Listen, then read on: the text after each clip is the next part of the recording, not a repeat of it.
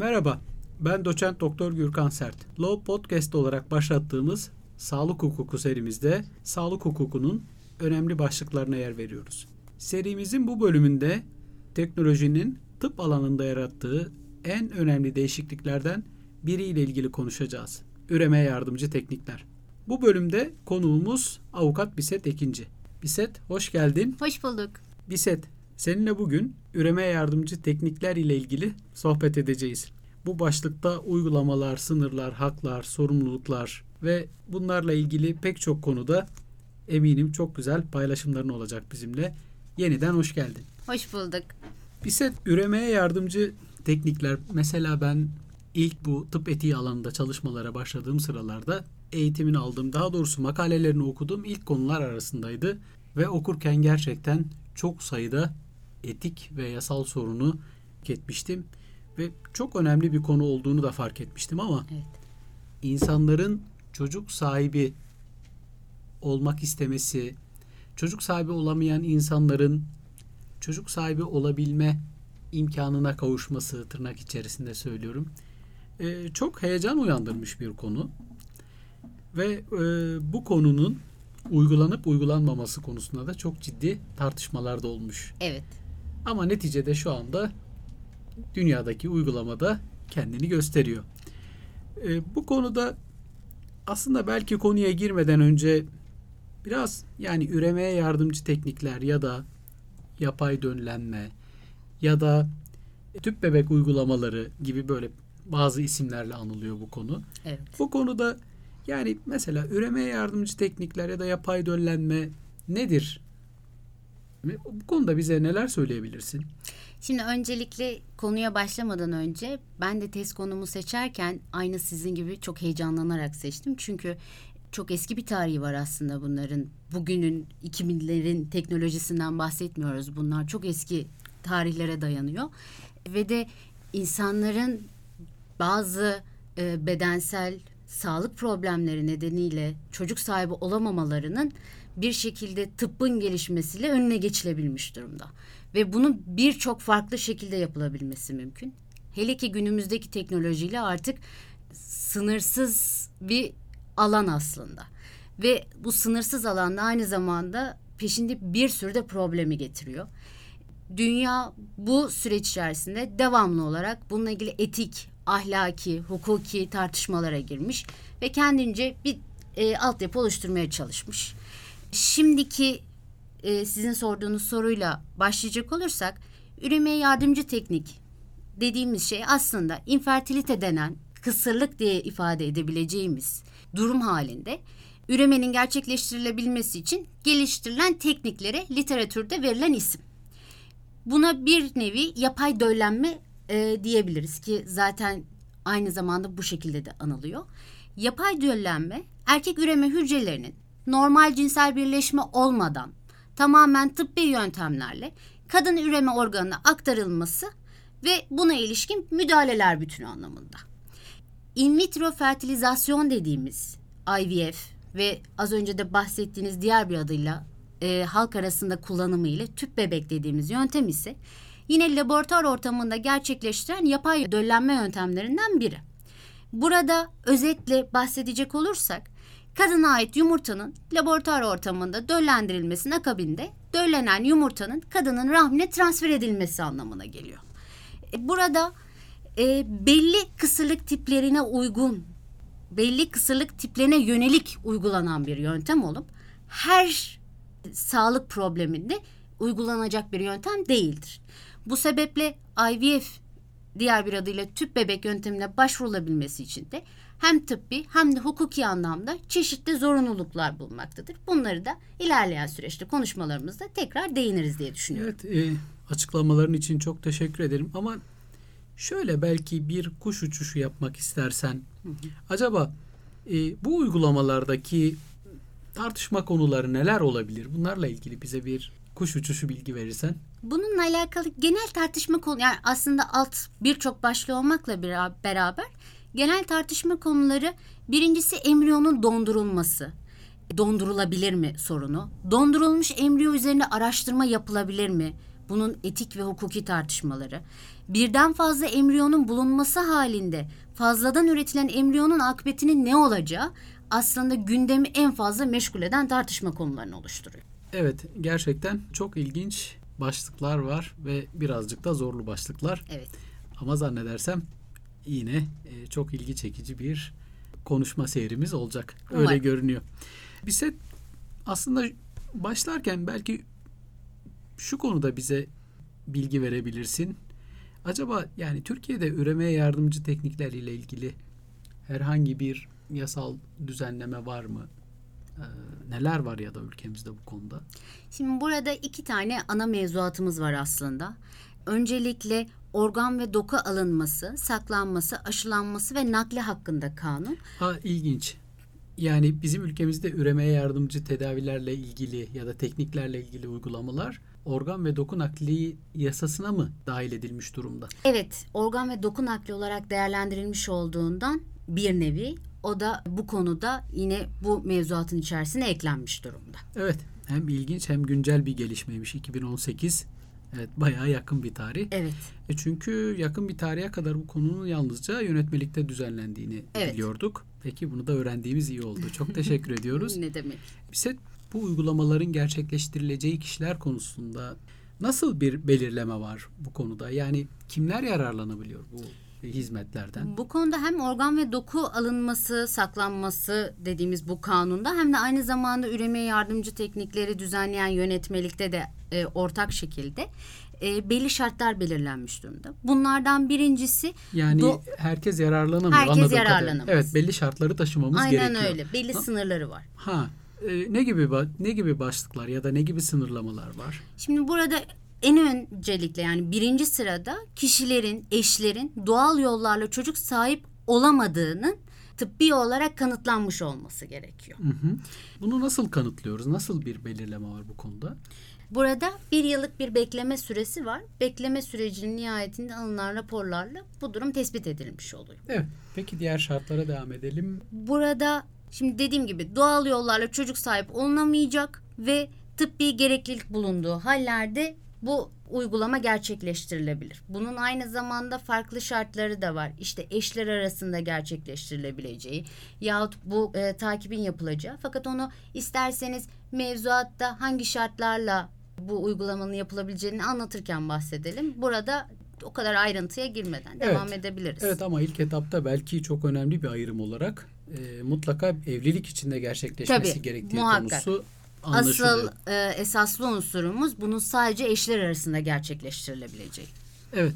Belki birazdan onunla ilgili diğer ülkelerdeki düzenlemeler konusunda Bahsedebiliriz. Bir, bir bakabiliriz belki Evet. ama e, şimdi çok böyle merak edilen bir konu vardır genellikle üreme yardımcı tedavi uygulamalarına ya da tekniklerde. E, o da taşıyıcı annelik konusu nedir? E, nedir? Yani bu ülkemizde taşıyıcı annelik var mıdır? Bu yasal mıdır? E, bu konuda neler söyleyebilirsin? Şimdi önce e, ülkemizde nasıl düzenlendiği konusuna gelmeden önce taşıyıcı anneliğin ne olduğundan birazcık bahsedelim.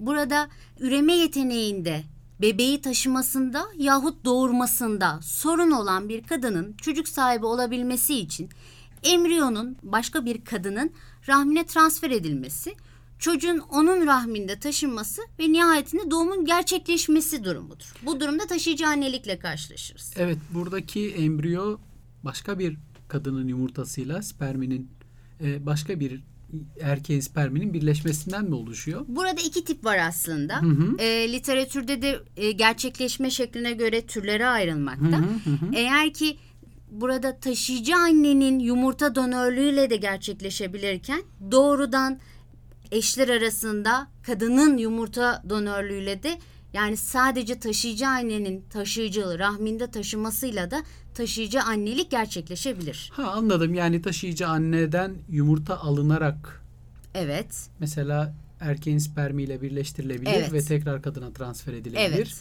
Bu şekilde bir taşıyıcı annelik söz Evet. konusu. Bir de onun dışında evli bir çiftin Başka e, birinden. değil mi? Yani Ha, evli e, bir- evli bir çiftin sperm ve yumurtasının birleştirilmesinden evet oluşturulan embriyonun aktarılması da mümkün taşıyıcı Evet. anneye. Aynen öyle. Belki bir diğer ihtimalde tamamen başka bir kadından, üçüncü bir kadından Evet, alınan yumurtayla erkeğin sperminin birleştirilmesinden ve kadına aktarılmasından söz Evet, ediyoruz. Aynen öyle. İlginç bir yelpaze bayağı Evet genişleyebiliyor. içinde aslında birçok üreme yardımcı tekniği barındıran bir yöntem. Çünkü aynı zamanda yumurta donörlüğü Evet. e, veya işte sperm donörlüğü gibi birçok farklı yolu da açmış oluyor bu konu. Evet. E, bunu aynı zamanda da ayrılan bir diğer şekli ise ivazlı dediğimiz bir ücret karşılığı olup olmamasına göre de literatürde çeşitli ayrımlara tabi oluyor. Bundan niye bahsediyorum?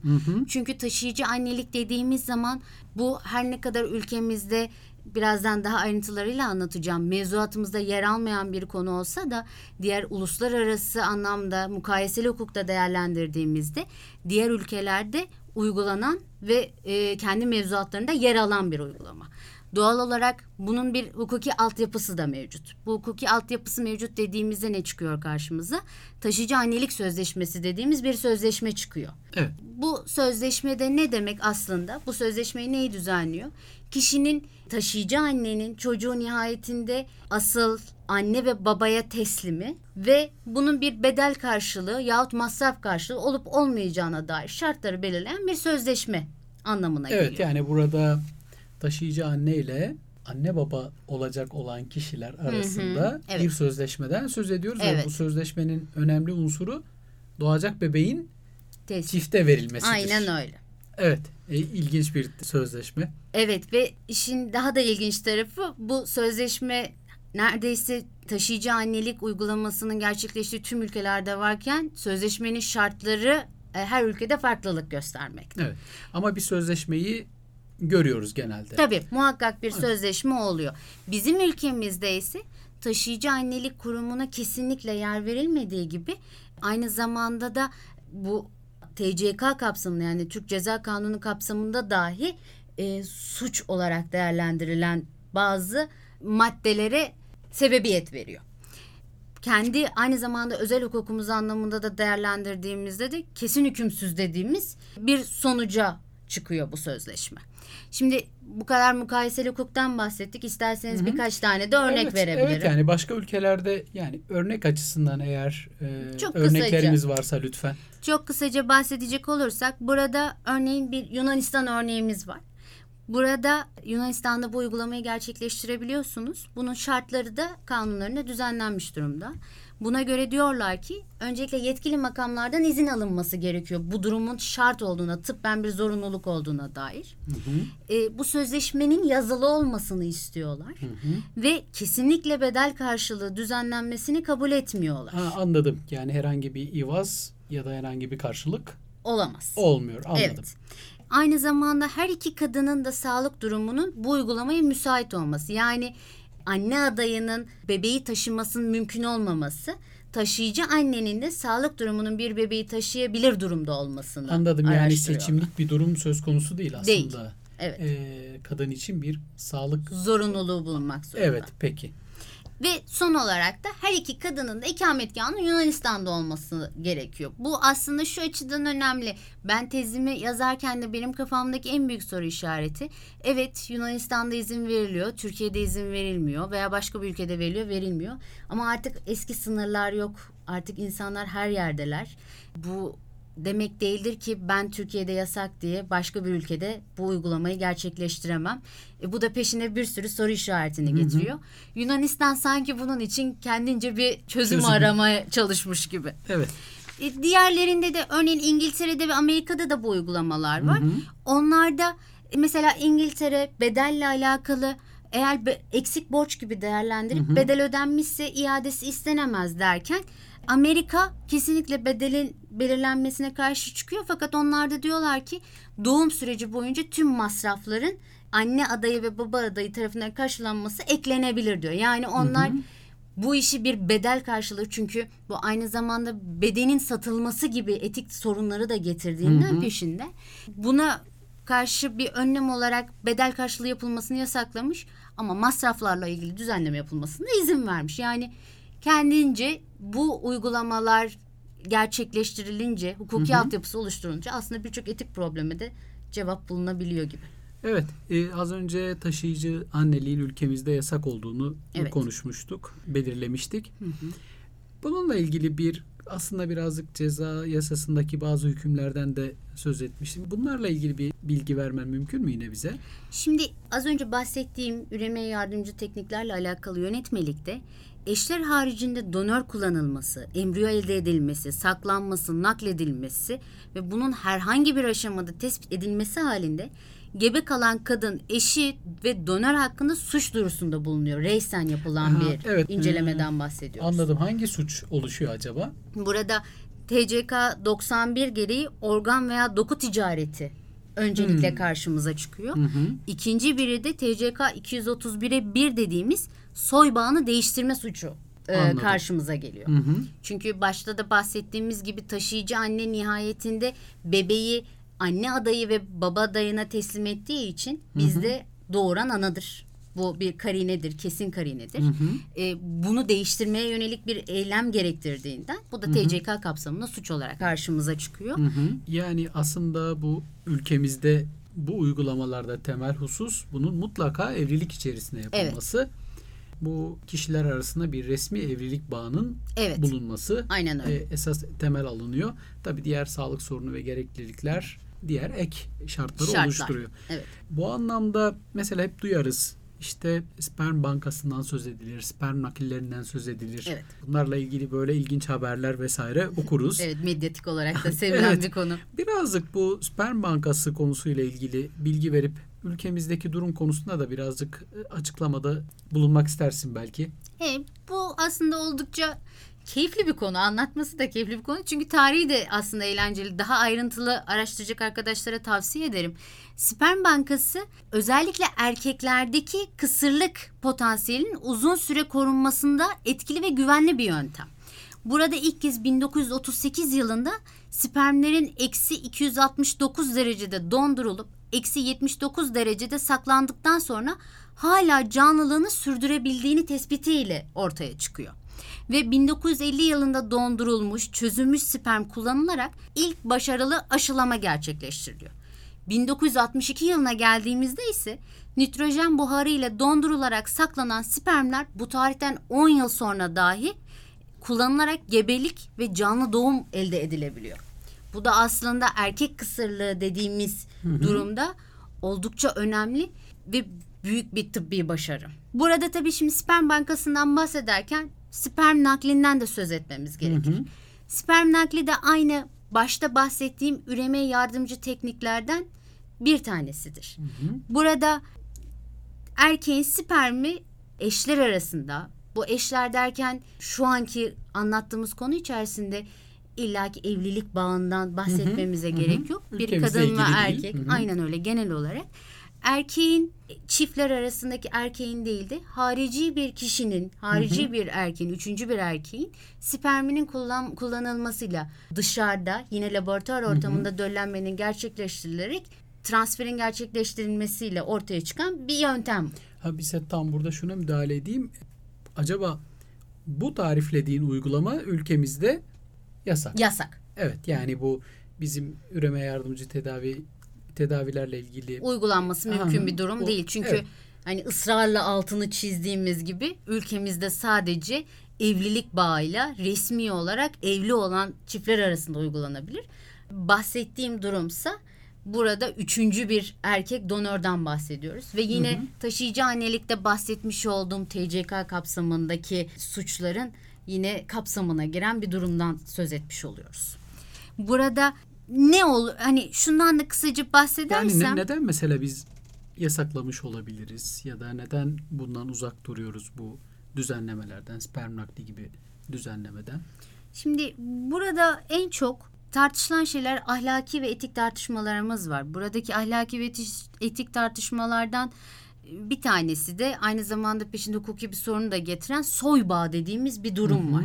Burada neden bir sorun var? E, yabancı bir erkeğin spermiyle döllenmeye rıza veren bir kocadan bahsedelim mesela. E, bu durumda diyelim ki koca en başta rıza verdi. Devam eden süreçte dedi ki hayır ben kabul etmiyorum. Böyle bir durumda çocuğun soy bağının nasıl olacağı önemli bir tartışma konusu.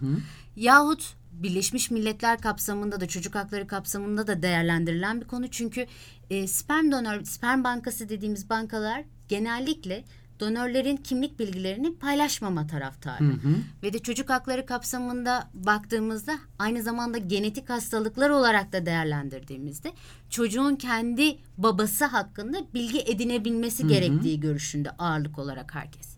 Ve e, bununla alakalı da problemler gündeme gelmekte.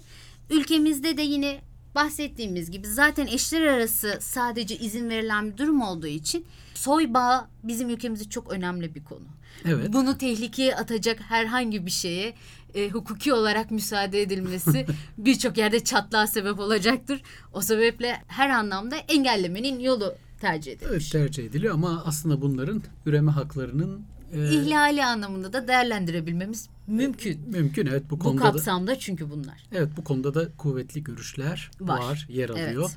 Yani bu şekildeki sınırlamaların bireylerin çocuk sahibi Olmalarının önüne geçiliyor. evet çocuk sahibi olup olmamaya karar verme hakkını sınırladığı, yenilikten, teknolojiden yararlanma hakkını Evet. sınırladığı gibi Evet, e, tıbbın geldiği noktada tıbbın imkanlarından yararlanamamak veya sizin ülkenizde yararlanamayıp başka bir ülkede yararlanabilmek e, vatandaşlar için aslında büyük bir soru işareti oluşturmalı. Evet. Peki acaba yine bu ülkemizdeki düzenlemelere göre bu tekniklerden hukuka uygun bir şekilde yararlanmanın şartlarına dönersek bir daha onları böyle bir değerlendirmemiz mümkün mü? Tabii. Mesela bu evli eşler arasında gerçekleştirilmesi hususunda önemli noktalar neler? Şimdi üreme yardımcı tedavi tekniklerinde bir genel şartlarımız var. Bir de özel şartlarımız Hı hı. var. Genel şartlar tüm tıbbi müdahalelerin hukuka uygunluğu için gerekli olan şartları oluştururken özel şartlarsa sadece üreme yardımcı teknikleri için özel olarak düzenlenmiş maddeler oluyor. Evet. Bunlardan biri evli eşlerin üreme hücrelerinin kullanılması. Hı hı. İlk olarak başta bu geliyor. Burada az önce de anlattığımız gibi bu üreme hücreleri başka kişilere uygulanamaz. Taşıyıcı annelik yasaktır veya bu işlemi yapan kişilere hakkında işte düzenlemeler vardır. Ne amaçlı olursa olsun e, bunların yönetmelikte belirlenen amaçlar dışında bulundurulması, nakledilmesi, satılması bunların hepsi yasak olarak düzenlenmiştir. Yani yalnızca bu bu yöntemle çocuk sahibi olabilmek için bu hücreler alınıp Aynen bulundurulabilir. öyle. Yani Aynen kadının öyle. yumurtası, erkeğin spermi ya da diğer üreme hücreleri belli bir amaç için. O da Evet, çocuk sahibi, çocuk sahibi olmak için. Evet o, o anlamda. Peki bu aslında tekrar etmek açısından söyleyelim. Bu, bu uygulamada şey hususu önemli bizim için. Bu bireyler arasında muhakkak bir re- resmi evlilik ilişkisinin Evet. olması Hatta önemli. şöyle söyleyebilirim. Bu ne zaman diyelim ki bir, bu sürece başlandı. E, fakat bu sürece başlandıktan sonra bir şekilde boşanma hali gerçekleşti diyelim. O halde bu uygulamaya devam edilebilmesi mümkün değildir artık. Bir Evet. örnek vermek gerekirse konuya ilişkin. Anladım. Bir diğer şartımız da zaten hani mutlaka sağlık durumlarının değerlendirilmesi. Hamile eşin ve çocuğun her türlü kontrolün yapılması, bunun için gerekli tedbirlerin alınması ve bunun için gerekli ekipmanların da bu tıp merkezlerinde bulunması. Peki Biset bizim ülkemizde embriyo oluşturulması mümkün mü? Anne karnının dışında embriyo oluşturulması mümkün mü? Evet. Yine bu evli bireyler arasında, Tabii. çift arasında olması Tabii, mümkün. gerekiyordu. Peki bu oluşturulan embriyoların aktarımı sürecinde herhangi bir sınırlama var mı sayı konusunda? Hmm, Evet. Şimdi bu konuda da bahsedersek IVF dediğimiz tüp bebek uygulaması ilk başladığında e, ihtimalin daha da yüksek olması için birden fazla embriyo oluşturularak bunların transferleri gerçekleştiriliyor. Du ve bu transferler nihayetinde de 300, 400, 500 bebekler gibi Ha yani bir, bir seferde birden, Birden- fazla embriyo akta- aktarılması hali çoğul gebelikleri gündeme getiriyor. Aynen öyle. Çoğul Hı hı. gebelikler gündeme geliyordu. Hı hı. Bu da peşinde bir sürü aslına bakarsanız sosyoekonomik tartışmayı da peşinde getiriyordu. Evet, tahmin edebiliyorum. E, çünkü bunu yani 500 bir çocuğunuz olması demek aynı zamanda 5 tane bez, 5 tane mama demek.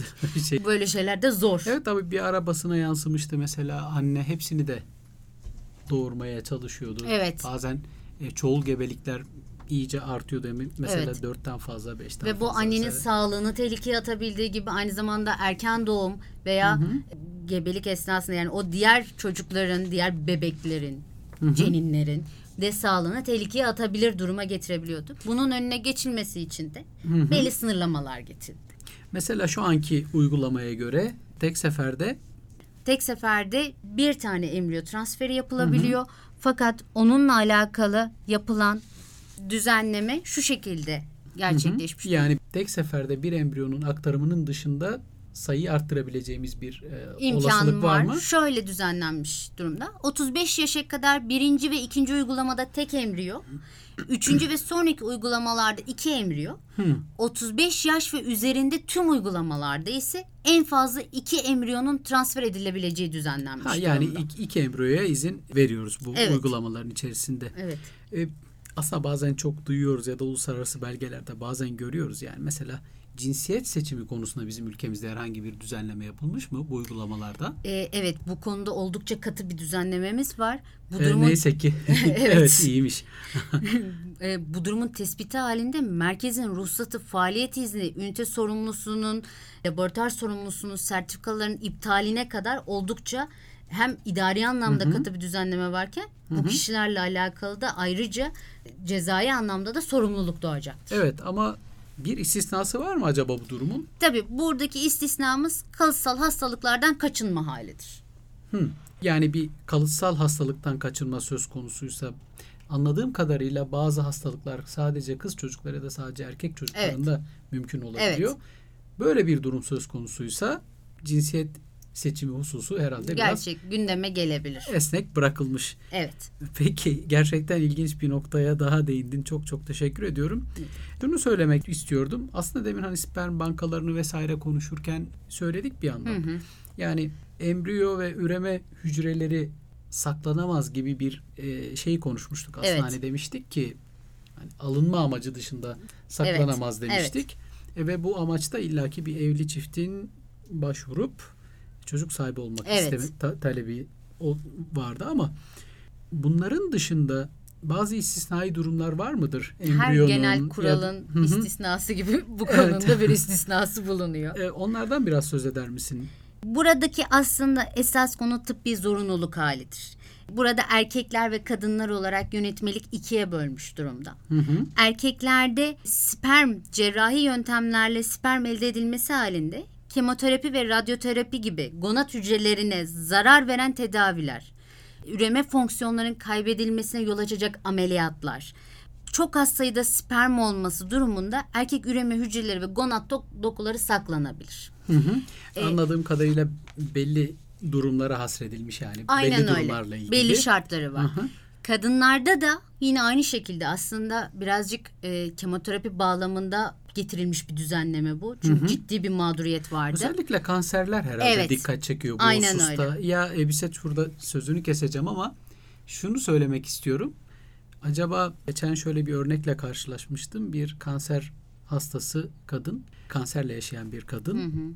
ve burada tedaviyi almadan önce e, bu konuda bilgilendirilmediği için Hmm. yani Evet. üreme hücrelerinin saklanabileceği konusunda bilgilendirilmediği için ve tedavide üreme hücrelerinin zarar göreceği ve bir daha e, bu konuda evet evet bu konuda da bilgilendirilme olmadığı için çocuk sahibi olma şansını kaybettiği konusunda bir hak ihlaline uğradığını ileri sürmüştü. Hı hı. Herhalde bu durumları önlemek için de ya da buna bir kolaylık sağlamak için de böyle bir düzenleme Gelmiş durumda. yapılmış. Evet. Evet.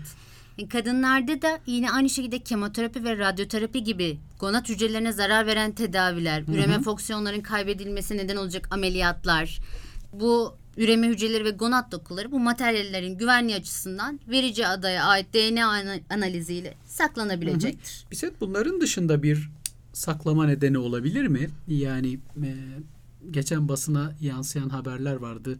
Kadınlara böyle bir rahatsızlık ya da bir Evet. e, başka bir durum olmadan da dondurma hakkı Evet. tanındı diye okumuştum ama e, Evet. bu konuda ne söyleyebiliriz? Burada erkeklerden farklı olarak bir ek düzenlememiz daha var. Kadınlara özgü değil Bu mi? kadınlara Evet. özgü bir durum sadece. Burada der ki yönetmelik düşük over rezervi olup henüz doğurmamış Hı hı. veya aile öyküsünde erken menopoz hikayesinin olduğu 3 uzman hekimden oluşan sağlık kurulu raporuyla belgelendirilirse bu durumda üreme hücreleri ve gonat dokuları saklanabilecektir.